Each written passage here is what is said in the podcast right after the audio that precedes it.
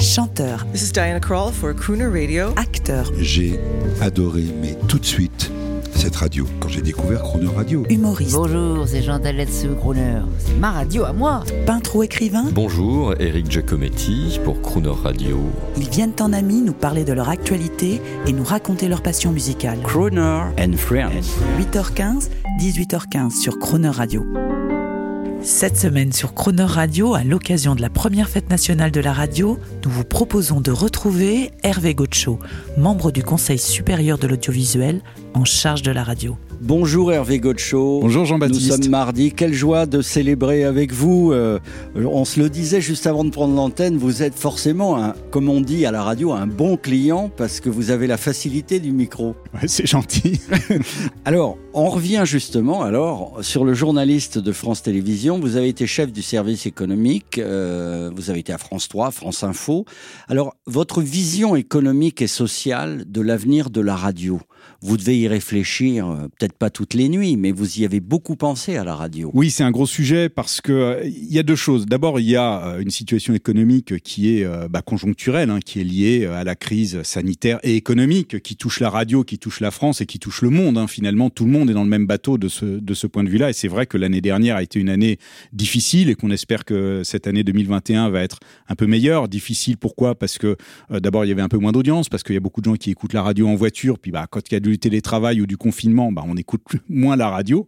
Euh, euh, et puis, euh, bah, quand les magasins sont fermés, ils n'ont plus rien à vendre. Donc, s'ils vendent plus, ils ont moins besoin de faire de la publicité. Et donc, il y a une baisse aussi des recettes publicitaires. Donc, l'année 2020 a été difficile et on espère que cette année va être, va être meilleure. Et puis après, il y a quelque chose de plus, de plus profond une mutation plus profonde euh, parce que l'environnement de la radio est en train euh, d'évoluer. Il y a une baisse globale de l'audience hein, euh, de l'ensemble des radios, qui est une, baisse d'audience qui a commencé bien bien avant la crise sanitaire, qui a commencé il y a plusieurs années, qui est un peu une baisse, j'ai envie de dire presque naturelle, parce que les usages évoluent, que les gens bah, écoutent toujours la radio, mais maintenant ils consacrent du temps aussi euh, au podcast, ils consacrent du temps aux plateformes de streaming musical, ils regardent peut-être un peu plus la télévision, ils regardent peut-être un petit peu plus les plateformes de vidéo à la demande. Pour reprendre cette triste expression euh, du temps de cerveau disponible, à un moment, le, ce temps de cerveau disponible, il est plus incompressible. Donc il y a cette baisse des audiences et il y a donc une, contraction de la recette publicitaire qui va avec. Or, la recette publicitaire, pour la plupart des radios, bah, c'est comme ça qu'elles vivent. hein. Il faut faire de la publicité pour gagner de l'argent, pour pouvoir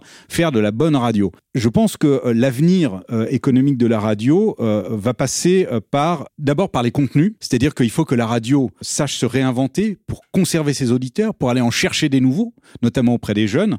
Donc il faut repartir de la base en se disant mais qu'est-ce qu'on doit mettre à l'antenne pour effectivement qu'il y ait des gens qui viennent euh, nous écouter Ça, c'est la première question. Et la deuxième question, c'est dans cet environnement qui est plus globalisé, où on peut avoir des questions, euh, par exemple, de, de partage de la valeur ou de rémunération euh, du signal, quand on veut se faire référencer sur des enceintes connectées, par exemple, ou, ou, ou- sur des applications, sur des magasins d'applications, ou, euh, ou, sur Google. Hein, si on va aller sur un moteur de recherche, qu'est-ce qu'on va faire pour que Crooner soit dans le haut du panier si on, si on tape radio tout ça va, devoir, il va falloir réfléchir à un nouveau modèle économique qui ne pourra certainement plus être axé que sur la recette publicitaire. Faire rêver, donner du sens, réinventer la publicité.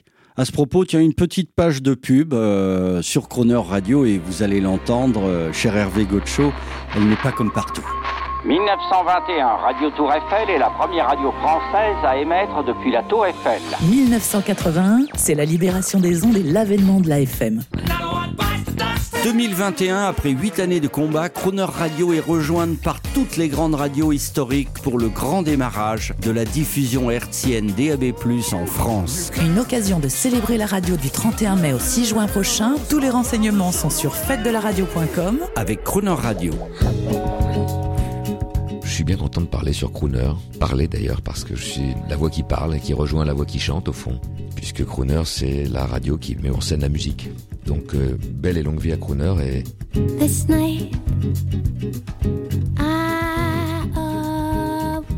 Hervé Gotcho, euh, une page de publicité et la voix de notre cher Oh, ami. quelle voix, quelle voix extraordinaire. Ça, c'est vraiment une voix de radio. Et oui, euh, les Mais- voix. et- et le, le spot, le spot de pub juste avant, euh, vous avez résumé exactement toutes les, les- les bonnes raisons qu'on a de faire la fête de la radio. hein. Bah, c'était, le but. Et pour revenir à Stéphane Fraisse, ça, ça doit vous toucher. La radio, des la radio, la voix qui parle, la voix qui chante. On est là dans une sorte de nombre d'or, et c'est celui que nous cultivons. Et le retour de la voix, vous pourriez nous en parler parce que vous commenciez à parler de podcast. Quel est votre, euh, votre avis sur ce retour La voix, la parole prime? Sur l'image. Oui, absolument, mais je, je- je crois qu'en fait, euh, c'est pas le retour de la voix, elle n'est jamais partie en réalité. Il y a des tas de gens qui ont cru qu'avec euh, l'avènement du tout image, euh, la radio allait, euh, allait plus ou moins s'estomper, que le son allait s'estomper. Vous vous souvenez de ce, ce, ce titre des Buggles, Video Kills the Radio Star C'était faux. Ça, la vidéo n'a pas du tout tué la- la- les, les- les- les stars de la radio, bien au contraire. Aujourd'hui, le son est vraiment au centre de tous les nouveaux usages et de toutes les nouvelles technologies. Alors, on parle des podcasts. L'intelligence artificielle est beaucoup tournée vers le son euh, euh, aujourd'hui, et on voit bien que euh, a des réseaux sociaux qui maintenant se tournent vers le son. On a même un réseau social qui ne qui ne fonctionne que par la voix, qui vient de se créer. Donc on voit bien que le son est au cœur de notre système technologique, culturel. Et voilà, et donc la radio est au cœur de ce système de son, en fin de compte. Et je me permettrai de préciser que souvent les gens, on a enquêté autour de nous, ah les podcasts, les podcasts. En général, les podcasts que les Français écoutent pour l'instant sont des replays, c'est-à-dire des reprises de chroniques merveilleusement faites par la radio. Et là, je, me permets de citer notre cher service public. Euh, France Culture, par exemple, est un des plus gros fournisseurs de podcasts de la Terre entière, parce qu'en fait, sans le savoir, nous, à Radio France, je dis nous parce que j'en viens, nous faisions du podcast, des rubriques ciselées. Et c'est ça la puissance de la voix et de la radio, euh, Hervé. Ah oui, oui, moi je crois que le, podcast, c'est vraiment euh, un phénomène qui euh, grimpe énormément, qui prend de plus en plus d'ampleur. Vous savez combien, combien de podcasts ont été écoutés par les Français au mois de mars? Donc il y, a, il y a quelques semaines, 114 millions en un seul mois. C'est énorme. Les gens se tournent vers les podcasts. On en trouve partout. On en trouve sur les sites de radio. On en trouve sur les plateformes de streaming. Il y a des plateformes maintenant de podcasts natifs. C'est vraiment intéressant de, de voir à quel point les gens s'intéressent euh, à ça et trouvent leur compte. Maintenant, euh, puisque vous me qualifiez d'économiste et je vous en remercie, euh, il va falloir trouver le modèle économique qui va avec. C'est-à-dire que pour l'instant, c'est vrai que ce sont les radios principalement qui font euh, du podcast et, qui trouvent là une, forme de relais euh, de, croissance pour aller euh, euh, chercher peut-être de- des gens qui vont peut-être moins écouter la radio en direct, mais qui vont à certains moments de la journée euh, trouver euh, du plaisir à écouter des podcasts Ou redécouvrir la ou radio. redécouvrir la radio. Peut-être que ça la ramènera d'ailleurs vers le, vers le direct. Mais euh, en ce qui concerne les, les- les plateformes de qui ne font que du podcast, ne produisent que du podcast, il y a encore quand même un modèle économique à trouver. Euh, en, gros, il faut, il, faut, il faut trouver maintenant comment gagner de l'argent avec. Mais ça va venir. Je, suis- je suis très optimiste là-dessus. Autre question aux spécialistes. Nous avons euh, peut-être la meilleure rubrique média du, du PAF sur euh, Croner, parce que c'est ça la surprise Croner. Un certain Terence Derieux, qui agit sous, le, sous un pseudonyme et qui est un grand spécialiste français du marché des médias, qui dit que les médias linéaires sont de retour. Exemple Netflix qui vient de faire son média linéaire. Un mot là-dessus. On a vu lors de la crise sanitaire l'année dernière, lors du premier confinement, on a vu les gens euh, redécouvrir la télévision linéaire. On- il y a eu des audiences absolument incroyables. Et ce qui était intéressant, c'est que comme tout le monde était à la maison, ben, c'est la famille qui s'est remis devant la télévision. Et on a vu à nouveau les parents, les enfants dans le même canapé face à la télévision, ce qui n'arrivait plus depuis un, bout de temps parce que bah, les enfants étaient devant l'ordinateur en train de regarder euh, euh, YouTube ou, ou- ou autre chose pendant que les parents regardaient la télévision. Et donc, ils ont redécouvert le linéaire pour la télévision. Et je pense que pour la radio, euh, l'immense avantage de la radio et du, du- du linéaire, donc du direct de la radio, c'est d'abord le fait que c'est en direct, c'est-à-dire que ce qui est magique, c'est que euh, au moment où on se parle, il y a quelqu'un qui écoute. Et au moment où moi je suis en train d'écouter la radio, je sais qu'il y a quelqu'un qui est derrière son micro en train de me parler. Ça, ça a quelque chose euh, qui est irremplaçable, qu'on ne peut pas trouver euh, sur Internet. Oui, une forme d'ubiquité, c'est vrai. Et, euh, et- ça, je trouve que ça a quelque chose d'assez euh, d'assez magique. Et puis, euh, les programmes sont, sont, faits par, euh, par, euh, bah, par des êtres humains qui ont une culture, qui ont une histoire, qui ont une sensibilité et qui décident de mettre tel ou tel titre à l'antenne plutôt que tel autre. Et ça, une plateforme de streaming musical, l'algorithme qui la, qui la gouverne ne va pas vous proposer ça. Alors, je vous assure, mesdames et messieurs, que c'est un être humain. Hervé Gotcho n'est pas un algorithme. Et il a choisi pour nous, et il va dire pourquoi, Joe Cocker, qui, qui, qui vous a bouleversé apparemment. oui, parce que... Ou accompagné. Oui, c'est c'est une voix tellement incroyable, tellement puissante. Euh, j'ai vu un documentaire sur lui il y a, pas très longtemps et euh, c'était quelqu'un en fait de, très simple. Euh, qui, avait une vie, enfin qui aurait voulu avoir une vie toute simple, et parce qu'il avait cette espèce de don, cette voix incroyable, et puis cette présence en scène, il a été avalé par le succès, qui a fini par le consumer en prenant des substances illicites qu'il n'aurait pas dû prendre et qui ont fini par, par avoir sa peau.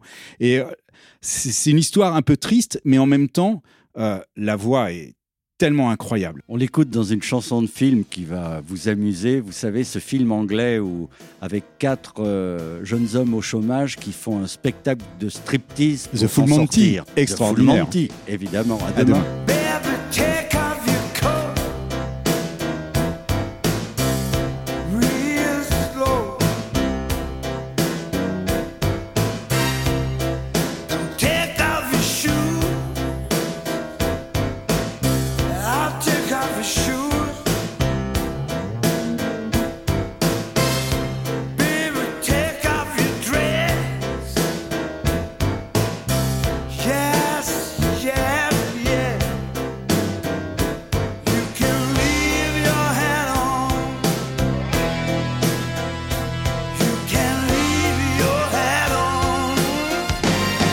can